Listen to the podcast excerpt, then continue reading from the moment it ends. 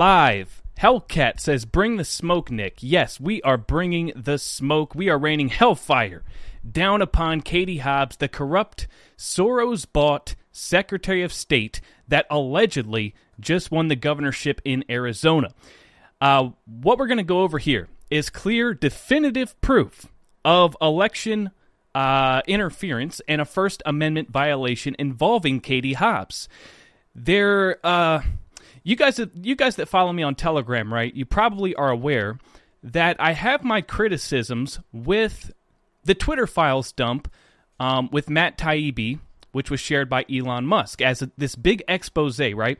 I pretty much said, I feel like this is being watered down and whitewashed from what really took place, because Matt Taibbi, who happens to be a pretty liberal journalist for the Rolling Stone and has published countless articles about how much he hates Donald Trump.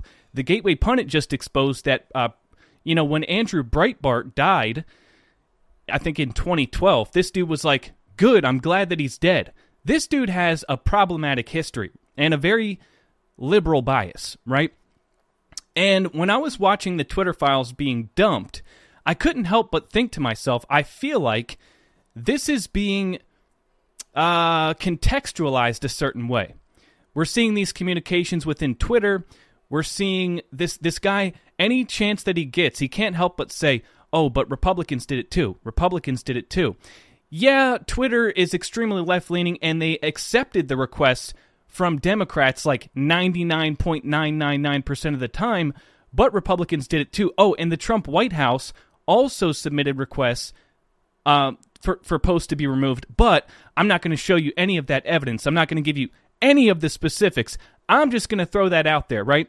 And then he also said that there was no evidence of government involvement in the Hunter laptop story, and concluded with Jack Dorsey's completely innocent. In fact, I've seen countless examples where Jack Dorsey, took it upon himself to intervene in certain instances where people were suspended or banned, and he intervened in cases that were all across the political spectrum, meaning Jack Dorsey, he didn't care if you were a Republican or a Democrat. He was going to come to your defense. And I was reading this, and I'm like, this is, on one hand, this is great, because people are seeing that Twitter is absolutely corrupt, completely left, completely biased to the left, and the Hunter Biden laptop story was obviously suppressed in a coordinated fashion to manipulate the election. That was exposed. And that has a huge impact on the cultural war that we're in the court of public opinion, right?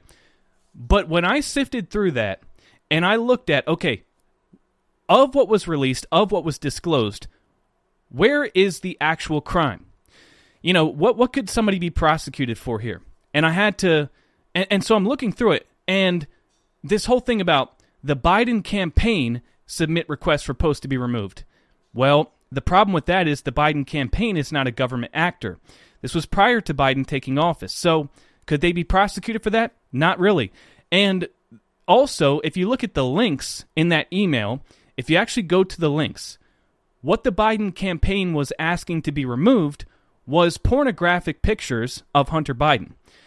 Okay, so really, I mean, while it definitely shows a clear and definitive attempt to, for the Democrats, the Biden campaign, the DNC, and Twitter to collude to suppress a story that would have impacted the results of the election, there's not a lot you can prosecute there, right? And the real First Amendment violation, the real crime, which we know happened, was the FBI coercing, lying, and threatening Twitter to suppress this story, right? We know that happened beyond a shadow of a doubt. In fact, it was released in depositions in this Missouri versus Biden case, which alleges that the Biden administration, including Jen Psaki, Fauci, and many, many others, the DHS, Secretary Mayorkas, all these people, what they've been doing is they've been coercing big tech to censor on their behalf while waving this threat over their head that if you don't do what we say, if you don't acquiesce, then we are going to regulate big tech. Okay, and we're going to legislate and regulate big tech by amending Section 230 and removing your Section 230 protection, which would open you up to a bunch of lawsuits, right? That's the basis for the Missouri versus Biden case, showing that the federal government is trying to influence big tech with coercion and threats, right? And we know that that happened in this case with the Hunter Biden laptop, right? And the whole point I'm trying to make here is Matt Taibbi decided to selectively leave that part out, right? And in fact, deny it and say that from everything that I've seen, I see no government interference, right? And I just think that that's dishonest because it's as if to say Matt Taibbi, who is this, big time Rolling Stone contributor, author, whatever, editor, as if to say he's not aware of that lawsuit, as if to say he's not aware of the details there, and as if he hasn't heard about this deposition from, the FBI guy. What was his name? It was the supervisory special agent Elvis Chan's deposition, right? The dude literally admitted to having weekly meetings with Twitter around the time of the election regarding this Hunter Biden laptop story. And Matt Taibbi tried to say that, yes, there were rumors about general warnings from the FBI, blah, blah, blah, but there was no specific, no specific request to suppress this Hunter Biden laptop, right? And, what's her name? Miranda Devine actually published an article for the New York Post saying that this Twitter dump was completely whitewashed, right? And says that there's a lot that was left out. So here's what she wrote. What was missing were specific details of specific warnings we know the FBI made to Twitter about a Russian hack and leak operation involving Hunter during their weekly meetings with top executives of the social media giant in the days and weeks before the Post published its exclusive bombshell. We know that FBI Supervisory Special Agent Elvis Chan testified on Tuesday in a lawsuit against the Biden administration brought by Republican attorneys that he organized those weekly meetings with Twitter and Facebook in San Francisco for as many as 7 Washington-based FBI agents in the run-up to the 2020 presidential election. Twitter's then head of site integrity, Yoel Roth, has stated in a sworn declaration that he was told during those meetings to expect hack and leak operations by state actors involving Hunter Biden. Okay? So, Yoel Roth, this guy said that he was told, he said this in a sworn declaration, that he was told to expect hack and leak operations by state actors involving Hunter Biden. That's very specific. That's not a general warning. They're specifically saying a hack and leak operation involving Hunter Biden. Okay, so then when the Hunter Biden story gets released, then they are already on, I guess, high alert for this very thing, and they suppressed it. So this goes to show you that the FBI had far, far more involvement than what's-his-face let on, Matt Taibbi, right? So I was a little sketched out by that. Right? Because I feel like there's some sort of a way, there's some sort of cover up here. And I know Elon Musk has basically admitted that he's given the full authority to Matt Taibbi to release this stuff. He said, Matt has read way more of the Twitter files than I have, and I basically given him full permission to release whatever he deems necessary. He said this in a Twitter space, I don't know what to call it, live stream or whatever, live event on Twitter last night. So it leads me to believe Matt Taibbi is the one kind of steering this ship, and this dude has a liberal bias. So I think he's contextualized things in a way that he wants to, right? And left a lot of the very important key details out. I've been trying to make this point on my Telegram over and over and over, And people are, you know, people that follow me closely are probably like, Nick, you've said this like 50 times. Okay, let it go. But these little subtle nuances just bother me. And then my obsessive mind just goes over the same thing over and over and over, and I can't stop thinking about it. Okay, so I've had a problem with this. But here we have clear, definitive proof that the federal government is way more involved in manipulating election information along with big tech and elected officials like Katie Hobbs. And so this story is much, much bigger than what we've gotten so far on Twitter. And so I want to pull this up and I want to show you the details here. Now, I see we have a lot of people watching. If you could, please smash the like button. Also, consider subscribing to this channel where we take deep dives into stuff like this all the time. I plan to go live as much as possible in the next week, hopefully like every day. So please, if you're new to this channel, if you found this link somewhere else, hit the subscribe button. Now let's talk about corrupt Soros-bought dictator nerd. Okay, because she looks like a nerd, Secretary of State in Arizona, Katie Hobbs, who has now allegedly been elected governor. Okay, let's take a look at her corruption. So we have this Gateway Pundit story. Proof, crooked Secretary of State Katie Hobbs had Twitter silence her critics in Arizona prior to gubernatorial election she ran in. Now we know why crooked Katie Hobbs didn't want to debate Carrie Lake. Why would she, when she ran the election, oversaw 30% of Election Day precinct machines breaking down, had the media in her pocket, and was working with social media platforms to silence her critics? This is... what? And soon, we will hear about how over 70,000 fraudulent ballots were sent out before Election Day. Okay, so Gateway Pundit just likes to throw a lot of different stuff at you. So here's the story. This was posted by Christina Bobb, Trump attorney Christina Bobb, okay? Now, let's actually go to the tweet itself. Okay, so what Christina Bobb says here is, unreal. Katie Hobbs' office contacts Twitter to have posts removed. So the Democrat candidate who ran the AZ election censored her political opponents, disrupted Election Day votes, and then threatened counties with prosecution if they didn't declare her the winner. Okay, now this is a release. This is coming from a court case, and the court case, if you could guess, is the Missouri versus Biden case. Okay, which again, this is a massive case, and I haven't done it justice in covering it on this channel, but I definitely plan to do so. So essentially, the basis of this case is the attorney generals are suing Biden, Jen Psaki, the HHS, Fauci, the CDC, Alejandro Mayorkas, the Department of Homeland Security, CISA, all of these actors.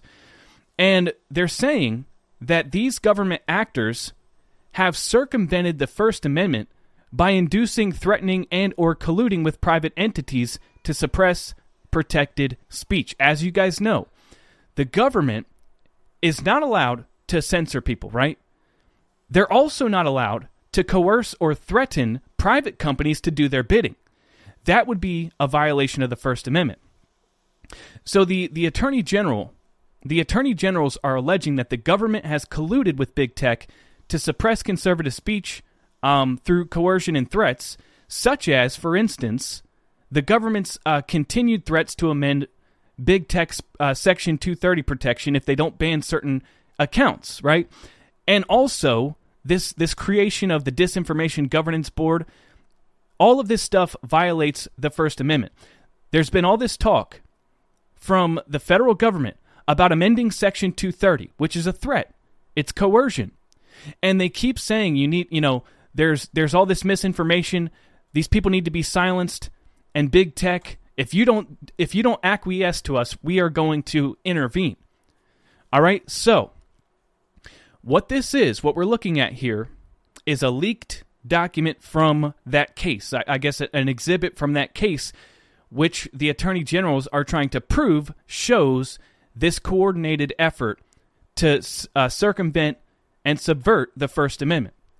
Okay, so What we have here is, so this is coming from the communications director for the Office of the Arizona Secretary of State, okay?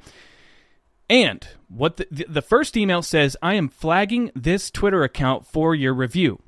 And it's been redacted, the actual account. So the communications director for Katie Hobbs is sending this account for review, okay? And then and says, please see this report below from the Arizona SOS office. Please let me know if you have any questions. CC, I am not sure the best contact email to send this to at Twitter. Thanks, okay? Then the response comes, and the response comes from Twitter. Thank you. Both tweets have been removed from the service. Thank you. Okay, so here there's some very, very important details here that need to be addressed, okay? Because look, let me just show you the comments here. The comments here, people, look, one of the first comments, this guy says, it's dated January 7, 21. I could bet these were misinformation or threats related to the insurrection on January 6 that you supported. I'll bet you'll be removing your tweet soon. So look, all these commenters, these left-wing dipshits, what they're saying about this is, this doesn't prove that she manipulated the governor race in Arizona, because this was tweeted out on January 7th, 2021, and it's likely related to the protests at the Capitol. So this doesn't prove anything, right? She didn't manipulate the election because she didn't announce her campaign until I think it was June 2nd, right? So they're trying to absolve Katie Hobbs of any culpability here. They're trying to say that this tweet predates her run for governor, and it does, okay? And, you know, I could see if you were a left-wing idiot blinded by your allegiance to the Democrat Party, I could see how you would get off on contextualizing things that way. However, the thing is, that doesn't really matter, okay? Because at the time, Katie Hobbs was still the Secretary of State, okay? And I want you guys to see who this email is being sent to and who is CC'd in this email, okay? Because these are important details that the Gateway Pundit fails to highlight. Okay, so here we have, I don't know if I can zoom in, all right, if you guys can see that. Let's see. Hopefully you guys can see that. So, at the top here, this is to misinformation reports at cisecurity.org, okay? Now, who is CC'd in this email? CISA.dhs.gov. and gov@twitter.com. All right. So here we have the communications director for Katie Hobbs submitting a request to ban an account to cisecurity.org, CISA, and Twitter. Now, you tell me that's not a violation of the First Amendment. Okay, now I want you guys to look at the details here even further. So this is being sent again to misinformation at cisecurity.org. Now, let's take a look at what is cisecurity.org. Okay? So the Center for Internet Security is a 501c3 nonprofit organization formed in October 2000. All right. Its mission is to make the connected world a safer place by developing, validating, and promoting timely best practice solutions that help people, businesses, and governments protect themselves against pervasive cyber threats. The organization is headquartered in East Greenbush, New York, with members including large corporations, government agencies, and academic institutions. So, large corporations, government agencies, and academic institutions. So you might be thinking, well, this is a 501c3 nonprofit organization. It's not necessarily correct to say that this is collusion between big tech and government, right? Because this is a nonprofit. But As you saw, CISA, which is an agency of the government, was also CC'd in that email. And the thing is, CIS is directly connected to CISA. So CIS has several program areas, including MS, ISAC, CIS Controls, CIS Benchmark, CIS Communities, and CIS Cyber Market.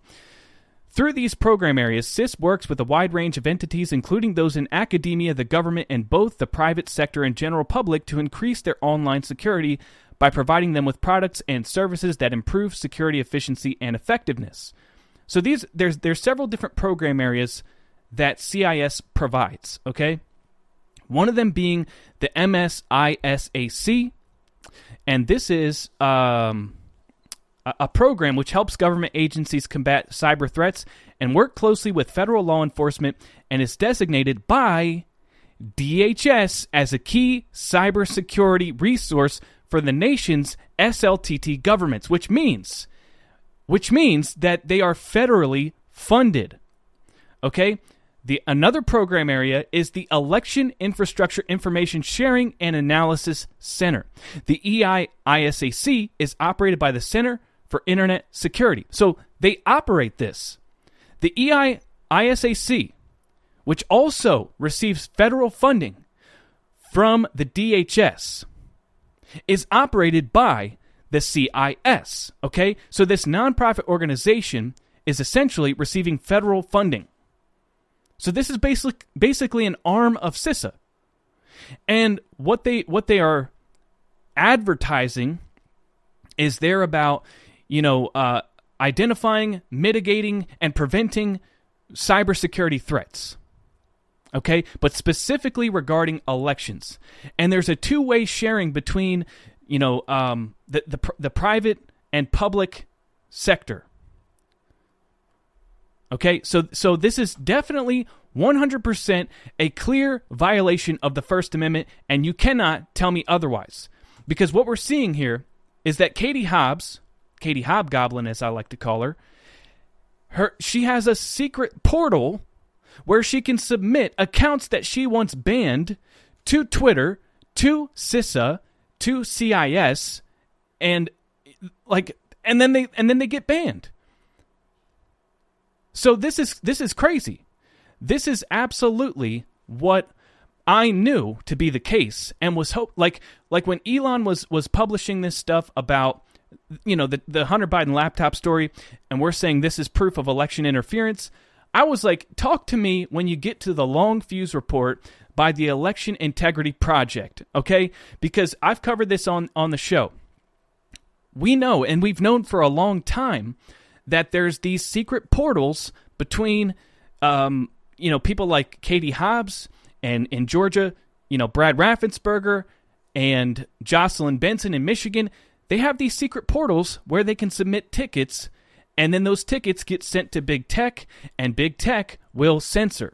All right. And this is definitely the real story here, the big story, because like I said, when we're talking about the federal government involved, the federal government is getting involved in telling big tech companies what can and can't be on their platform.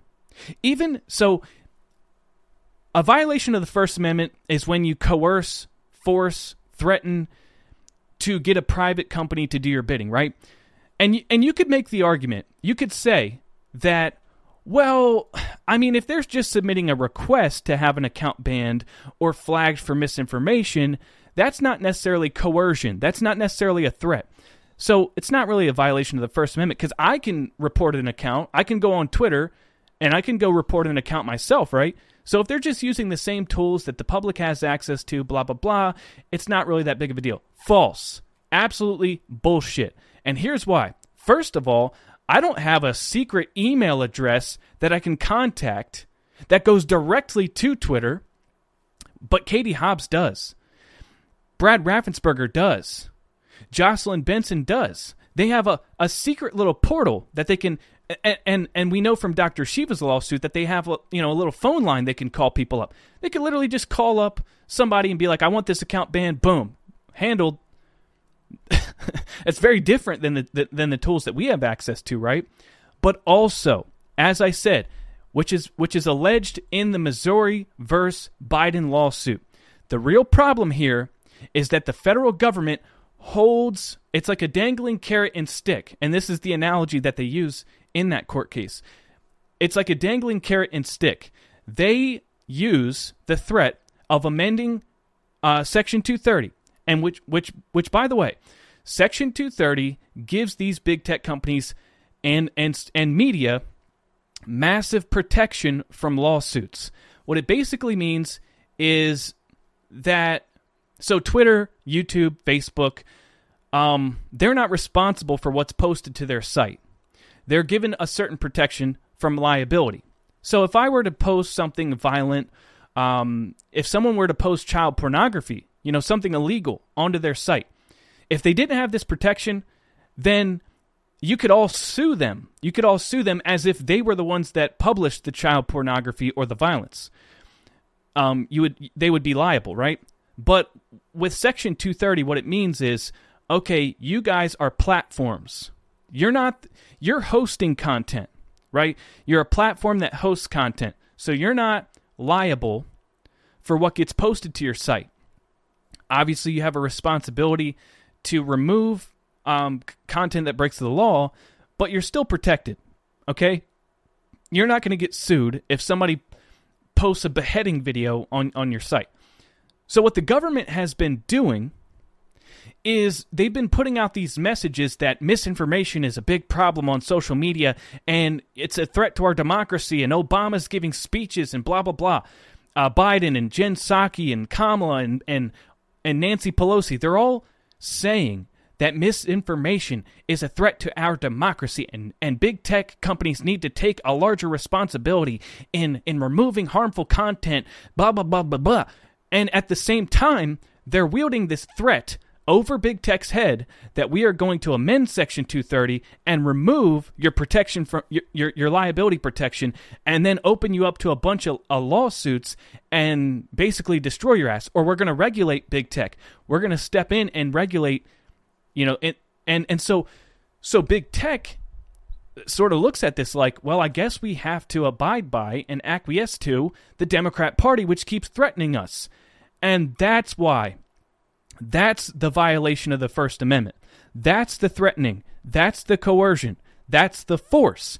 The government is using force, coercion, and threats to force these private companies to do their bidding, which is violating the First Amendment, which is completely unconstitutional and illegal. And what I just showed you is Katie Hobbs' involvement in that. Now, we can make the focus Katie Hobbs here, but these are tools. These are resources which have been offered to every single elected official relating to elections. Every Secretary of State across the country has access to these tools. Every single elections director has access to these tools. And what it allows for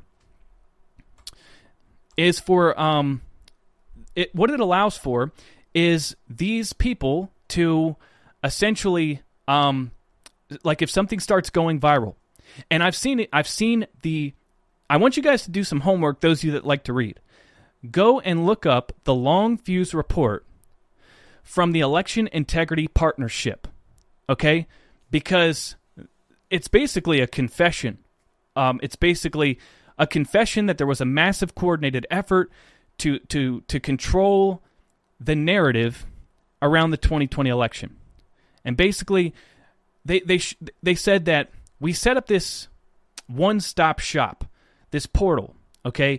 And so if there was something that started to go viral on Twitter, such as a video of somebody named Ruby Freeman stuffing ballots through machines 3-4 times after everybody was sent home, or, somebody found a bunch of mail-in ballots that were, on the side of the road, and it appeared that the U.S. Postal Service is destroying ballots, or they found them in the trash or something like that. Anything of that nature. These election directors and secretaries of state had a little portal. They could submit what they called tickets for review to the portal. Then the portal forwards that to the big tech companies, Facebook, Twitter, blah, blah, blah. And then they would remove those posts and ban and flag anybody who posted it, right? And so in this EIP long fuse report, they talk about how pretty much 90% or something like that of the tickets that were submitted to big tech were addressed, dealt with. Like, so this is, there was massive collusion, way, way, way beyond the Hunter Biden laptop story suppression. I mean, so I'm very happy. I'm very happy that people are talking about what happened with the Hunter Biden laptop. I'm very happy that people are starting to see that it's not just a conspiracy theory. It's not just crazy that those of us that are conservative that have just been speaking our minds on social media have been silenced for ridiculous things, factual information. And it's completely biased to one side. I mean, I've told people, I've told friends and family who may be a little more, I guess, centrist, moderate, or even left-leaning, that, hey, I used to have a YouTube channel with 55,000 subscribers and the viewership in the millions, but I was banned. And they're like, what? What did you do? You were banned? And I'm like, yeah, I was banned, like for life. I can't ever make a YouTube channel again. I've also been banned from Twitter. I'm not ever allowed to make a Twitter account again. And they're like, what did you do? What crime did you commit? And I'm like, I didn't commit a crime. The only thing I did was post evidence of election fraud. The only thing I did was interview people that had court cases and grassroots organizations trying to ban Dominion machines and, compel the legislature to pass election reform bills. That's the only thing I did. And they're like, no way. You got banned for that? Shouldn't you be able to speak your mind? And I'm like, yeah. So people are like dumbfounded that I was banned off social media. And it's a universal sentiment. I've never encountered somebody that was like, yeah, well, you should have been banned. You dumb bastard. You shouldn't have been talking about the election because that could lead to another January 6th. I've never heard one person say that. The only people that say that are, dumbass bimbos like Nancy Pelosi. Pretty much everybody in America that I know is for free speech, no matter what their political ideology is. There's only a small percentage of people that fall into that radical left category where they just don't think you should be able to talk, right? So where am I going with this? What I'm trying to say is what Elon Musk exposed to us, it's basically like this is nothing new. Not surprising, not shocking whatsoever. I already knew that. Twitter has a left-wing bias. Wow, what a revelation. No, but the normies, and I'm not talking about the radical left because they'll deny all the evidence that you present them, but the normies, the moderates, the centrists, the people that aren't that involved in the political, thing, they're shocked by this. They're looking at this like, whoa, I didn't realize that Twitter was basically a libtard cesspool, and the behind-the-scenes communications revealed that. I mean, this is what they revealed. They revealed that basically Twitter, Yoel Roth and what's her name, Vajayjay Vagina, they basically coordinated the suppression of this story based on a lie. See, Matt Taibbi said there was no government involvement. There was really no reason for them to say that the laptop was hacked material, but Vijay and Yoel Roth basically just made that up and went with it and stuck with it. And nobody had the balls to do anything about it, despite people that tried to say, hey, what about the fact that we have no justification for this? What about the fact that this isn't, we don't know at all if this is hacked material? And they just kept doubling and tripling down. So they exposed that, and then normies, moderate people, are looking at this and they're like, damn, so Twitter really did interfere in the election. And that look,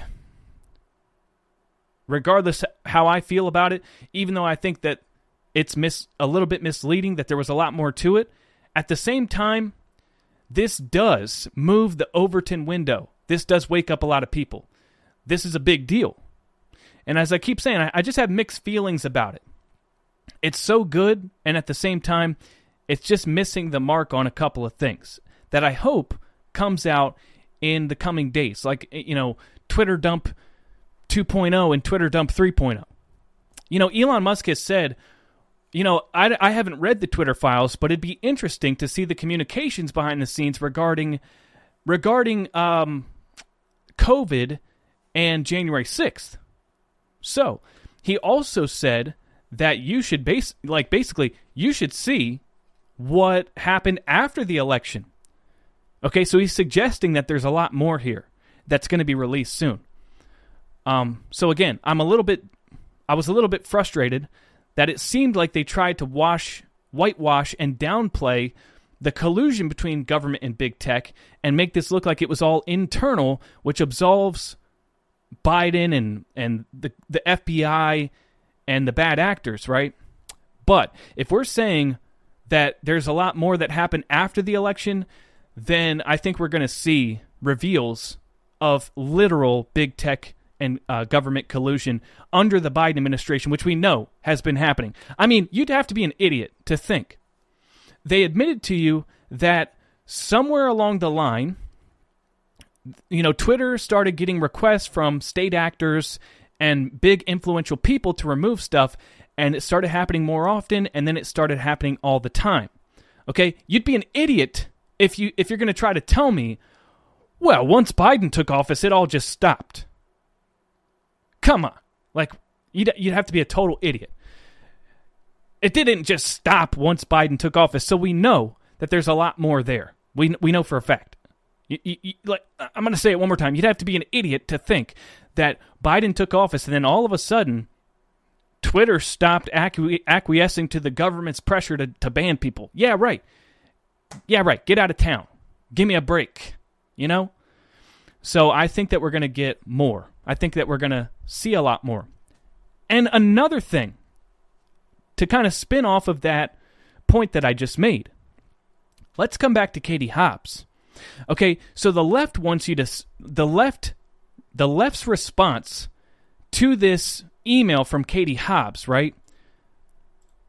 Their response is that, oh, well, this is from January 7th, 2021, and she didn't announce her governorship until June 2nd, so... Okay, so you think that she stopped doing this? This is just one example. You think that this is the only time that Katie Hobbs' office submitted requests to ban certain speech? Give me a break. What do you think, I'm stupid? No, this has been going on the entire time. It's been going on nonstop. This is just one example, one exhibit, but this is Katie Hobbs most definitely.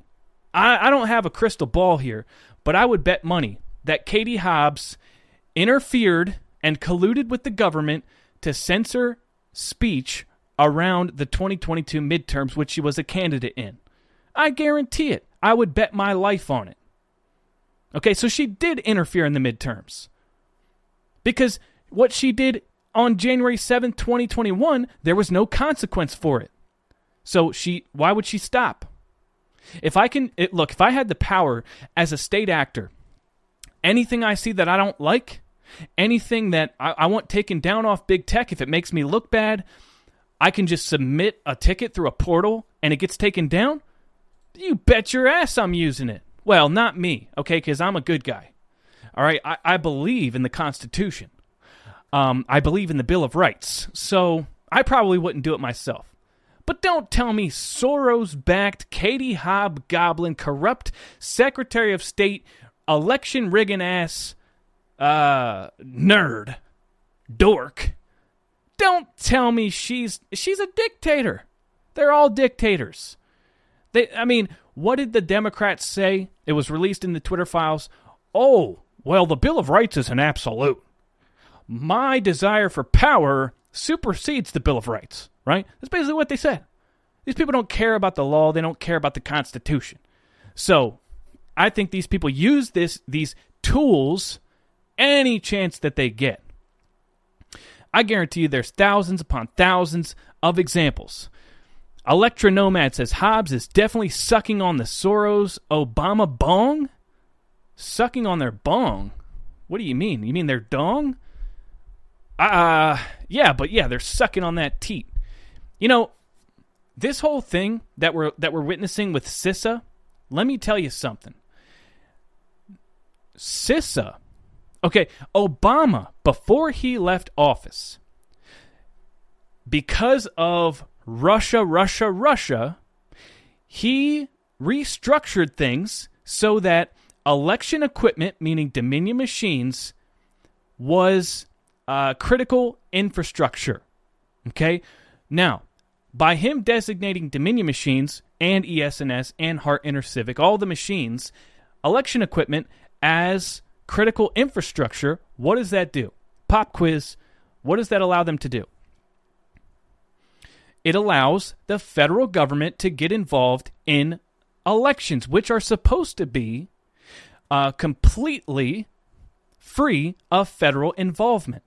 Okay, so here's the thing. When they can say these machines are critical infrastructure and we have to be worried about Russia hacking into them, right? Then they can say, well, we need CISA, the Cyber Internet Security Infrastructure Security Agency, to be on high alert and looking out for potential threats to election security. We have to watch and monitor these machines, and we have to make sure that there's no foreign interference, right? So now, thanks to Obama, the federal government is directly involved and has their hand in state-run elections. That was Obama's little trick on his way out the door. Okay, now we got 3,009. What the heck?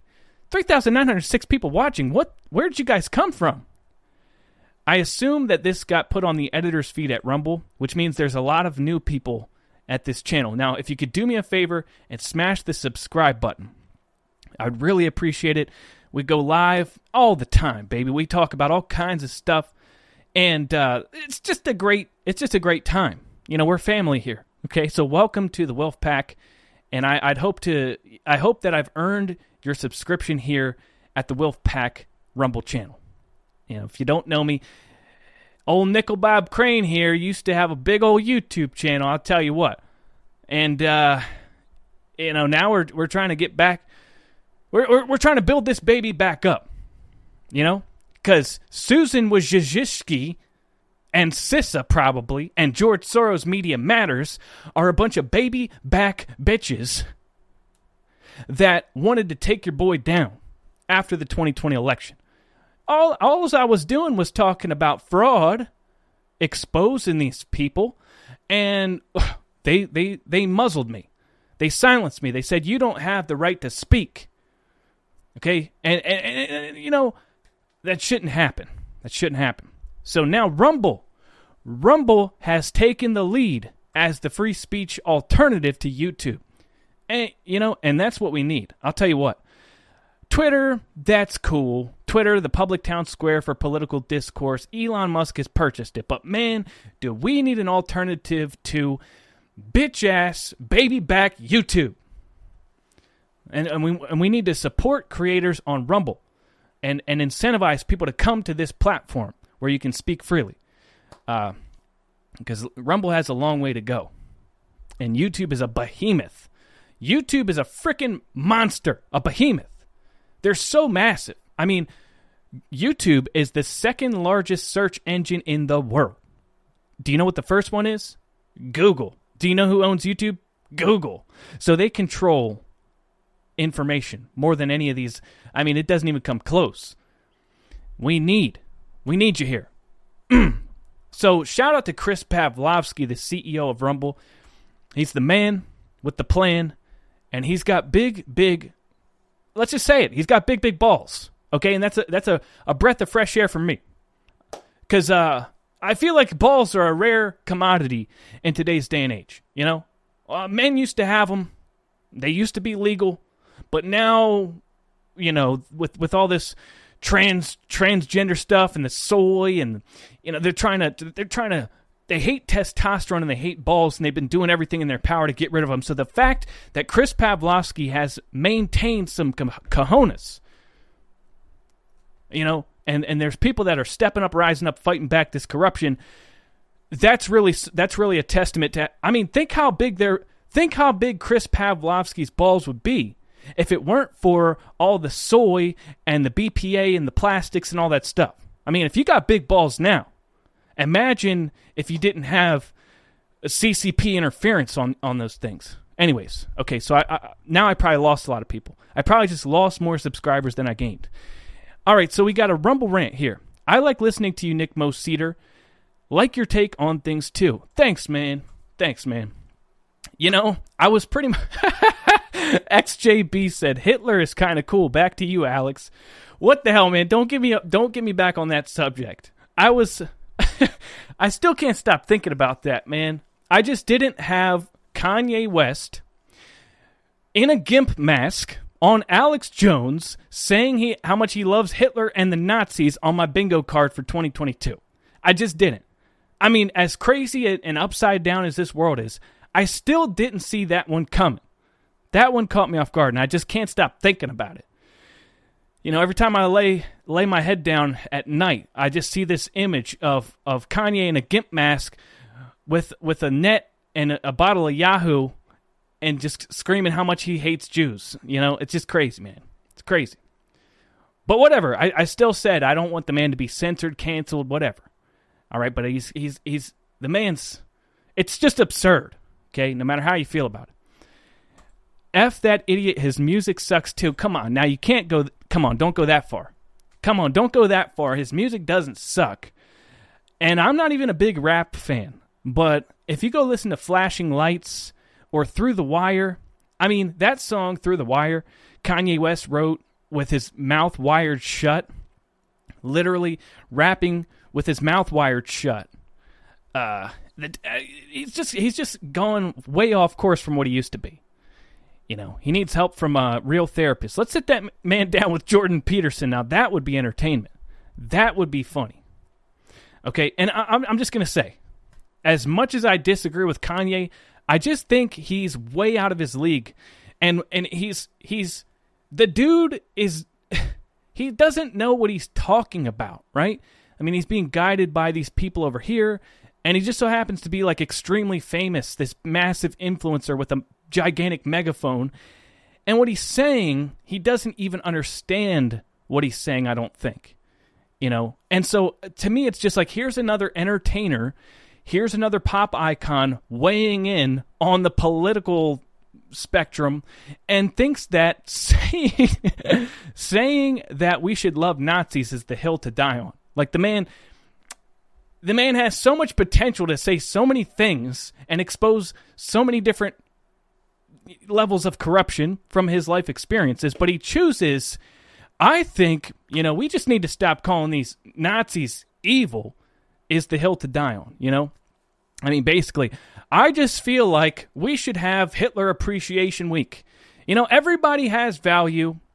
Everybody can bring something to the table, especially Hitler. And the real problem with society, okay? The real problem with the people out there, the society, is that they can't just get past the literal genocide and putting, you know, millions of people in gas chambers. I mean, come on. Can't you guys see the beauty, you know, the charisma, the guy was a great public speaker. He loved dogs. Okay, and I like the way he dressed. So can we please just give him a pass on the literal genocide and trying to take over the world? Come on. Give him a second chance. R.W. Stifle says, Nick, you're making my dementia worse with all this commie crap going on. That's Dementia Joe. Dementia Joe from my Telegram channel. Dementia, my bad, man.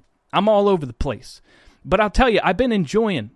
Those of you that are new here, I get scared to do live streams off the cuff, you know, just ranting and rambling off the top of the dome. And I would always like get this anticipation anxiety whenever I would go live, and I would try to, you know, basically script my show because I'm too nervous to go off the dome. And the past week I've been going and just winging it and doing the best I can, okay? So you know, I don't know how it's coming across. I don't know if you guys are like, Nick, I can't even understand what you're saying because there's all these thoughts that are all jumbled around. Nothing connects to the previous thing you said before it. And your ADD is just outrageous, which it is. Okay, just be you, bro. Don't be nervous. We all human beings here. Damn, you making me cry. You making me cry. Whew. Plus, you know, like I feel like I've been the bearer of bad news on a lot of things lately. You know, like pretty much all these things that people are saying are going to take down the deep state. I've been like, okay, yeah, but yeah, Carrie Lake's going to file a lawsuit here soon, but her lawyers just got sanctioned for bringing a similar lawsuit, you know, back in April. So I'm holding my breath on that one, you know. And then people are like, "Oh, you Debbie Downer, you're a doomer, you're a black pillar." I'm like, no, I've just been experiencing this for 2 years straight. You know, it's like, you want me to put my faith into the courts and hold my breath for the courts to overturn the results of a rigged election? I mean, come on. I mean, I'm hoping for it. Don't get me wrong. But the courts have pretty much proven themselves to be corrupt beyond measure. You know who has the real power in this country? Whoever the bastard is behind the scenes that gets to decide which court cases go to which judges. That's who's got the real power here. Because it just so happens, it just seems to happen by sheer coincidence that every time there's an election lawsuit, it gets brought before some Obama-appointed judge or some crazy hyper-liberal, you know, psycho every single time. Like, what was it? Cochise County. They had a situation where they tried to do a hand count, you know, to compare to the Dominion machines. And the judge sided with Mark Elias, the Democrat power attorney, said that they couldn't do it. And the decision from the judge was just completely bonkers. And then when they withheld certification because they weren't allowed to do a hand count and they couldn't trust the election results, then Mark Elias sued him again, and so did Katie Hobbs. And guess what? That case went back to the same judge that sided with Mark Elias last time. So who is the one who decides which cases get before which judges? I don't know. I don't know if it's at random. I'm not that, you know, I'm learning about how all this works, but I'm not a legal scholar. So I don't know. How does that happen? Every single time the corrupt bad actor judges get the court cases and dismiss them for lack of standing. It just don't make no sense. So, ladies and gentlemen, I'll tell you what. To summarize, Katie Hobbs' office contacted Twitter to have posts removed, so the Democrat candidate who ran the AZ election censored her political opponents, disrupted election day votes, and threatened counties with prosecution if they didn't declare her the winner. And so Katie Hobbs got some answering to do, I'll tell you that. You know, Katie Hobbs, she got some big problems on her hands, okay? Because we the people, are about dang sick and tired of all this crap, all this corruption, and nothing being done about it. I've about had it up to here with Katie Hobbs, with the Maricopa County Board of Supervisors. I've about had it up to here with all this corruption. You know, I'm going to read some comments here. Dominion was kicked out of the Philippines. Wife is from there due to corrupt machines manipulated by Dominion upon request. Was it Dominion or was it Smartmatic? Because Smartmatic, well, I think, man, I'm going to sound dumb here, but I'm pretty sure Smartmatic developed a software that Dominion purchased, which so Dominion uses Smartmatic software in the Dominion machines, and George Soros, Open Society, the chair of that organization is Mark Malik Brown. Now, Mark Malik Brown happens to be the owner of Smartmatic. Wow! Tell me that ain't crazy. So, they all, like all these people try to say Smartmatic isn't even used in, like people were saying George Soros owns the Dominion machines, and then they fact check it and be like, no, he doesn't. No, he okay, yeah, there's a connection between Mark Malik Brown and Smartmatic, but that's got nothing to do with George Soros and the Dominion machines. All right, you want to split hairs here, bitch? How about the fact that George Soros, Open Society, and Dominion shared an office floor, meaning their headquarters were right, like their offices were adjacent to one another in a building in a part in a building in Toronto, Canada. Okay? How about the fact that Dominion contributed $50,000 to Hillary Clinton's presidential campaign? How about that one? You got me on a tangent. New sub, Nick. Boom. Yes. Yes, we're getting some subscriptions out here. Subscribe to Nick Mo Cedar, baby. I do my best, okay? That's my motto. That's my slogan. I might not be that smart, but I'll do my best. Okay? I might not be that talented, but I'll work really hard. You know? I might not know what I'm talking about, but I'm gonna keep talking anyway. That's my motto. That's my slogan. I might be crazy, but I'm so crazy, I'm right about something sometimes. Just put these on. I need somebody to design some t-shirts here. I need a t-shirt designer. Nick, did you see the Badlands episode with Brian and Alpha about First Amendment and they talk about Yay? It was a fantastic episode. No, I've only really watched Brian's stuff on Badlands. CanCon, Mr. CanCon. I'm a big fan of CanCon. Love everything that man does. But I'm not as partial to the other content creators. I've heard some really good stuff, like when CanCon's a guest, but I'll have to explore it more. All right, so we're just ranting and raving now. But I would appreciate, like I keep saying, if you guys would subscribe to this channel, because it's very rare that you get an opportunity, you know, to expose your content to a big audience, and it appears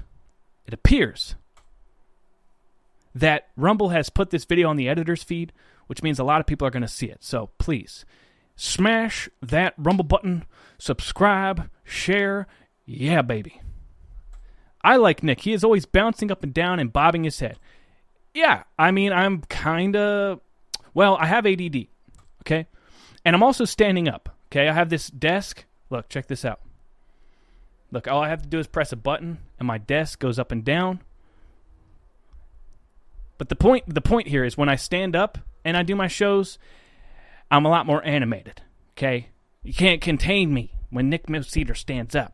Salty Cracker Dude, I'm a huge fan of Salty Cracker. That dude's awesome, hilarious, probably one of the most entertaining people in this entire, what do you call it, talking head domain. One of the most entertaining, hilarious people, and informative. He does a lot of great research too. All right.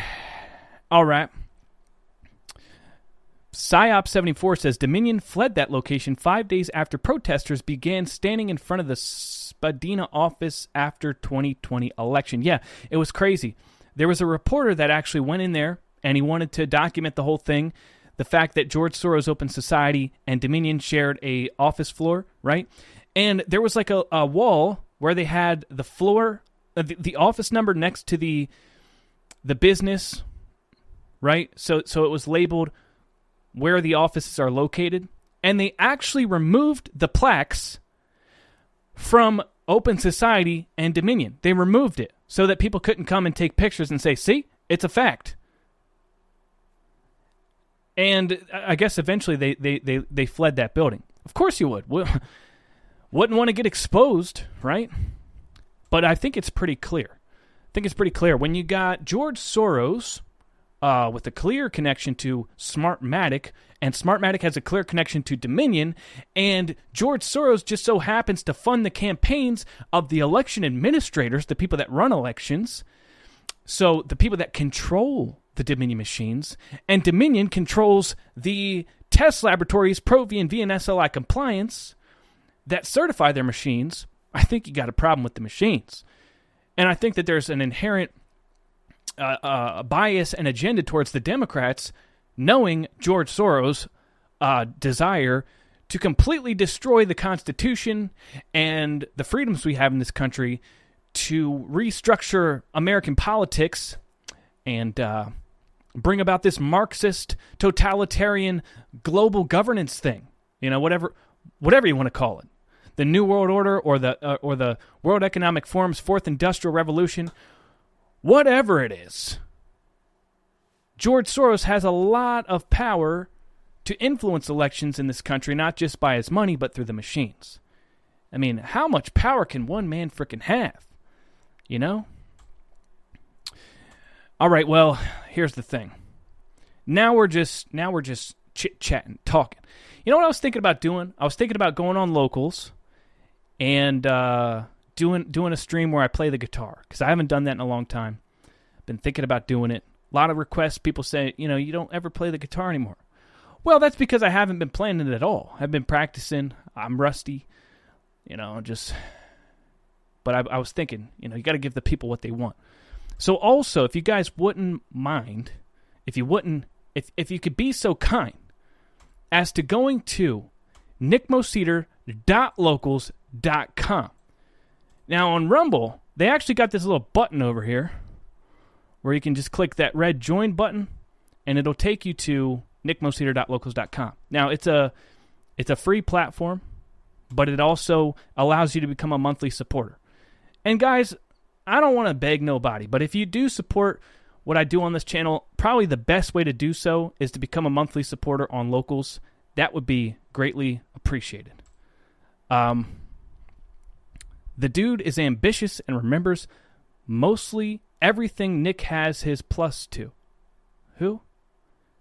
Anyways, you know, so I'm gonna wrap this up. I'm gonna shut this down. I'm gonna eat some eggs, some bacon, because I haven't had breakfast and it's 2:30. But I want to thank you all for watching. Hit that subscribe button. Smash the Rumble button. Join us over on Locals. And maybe we'll set up a live stream here in a little bit. Mm-hmm. All right, so thank you guys.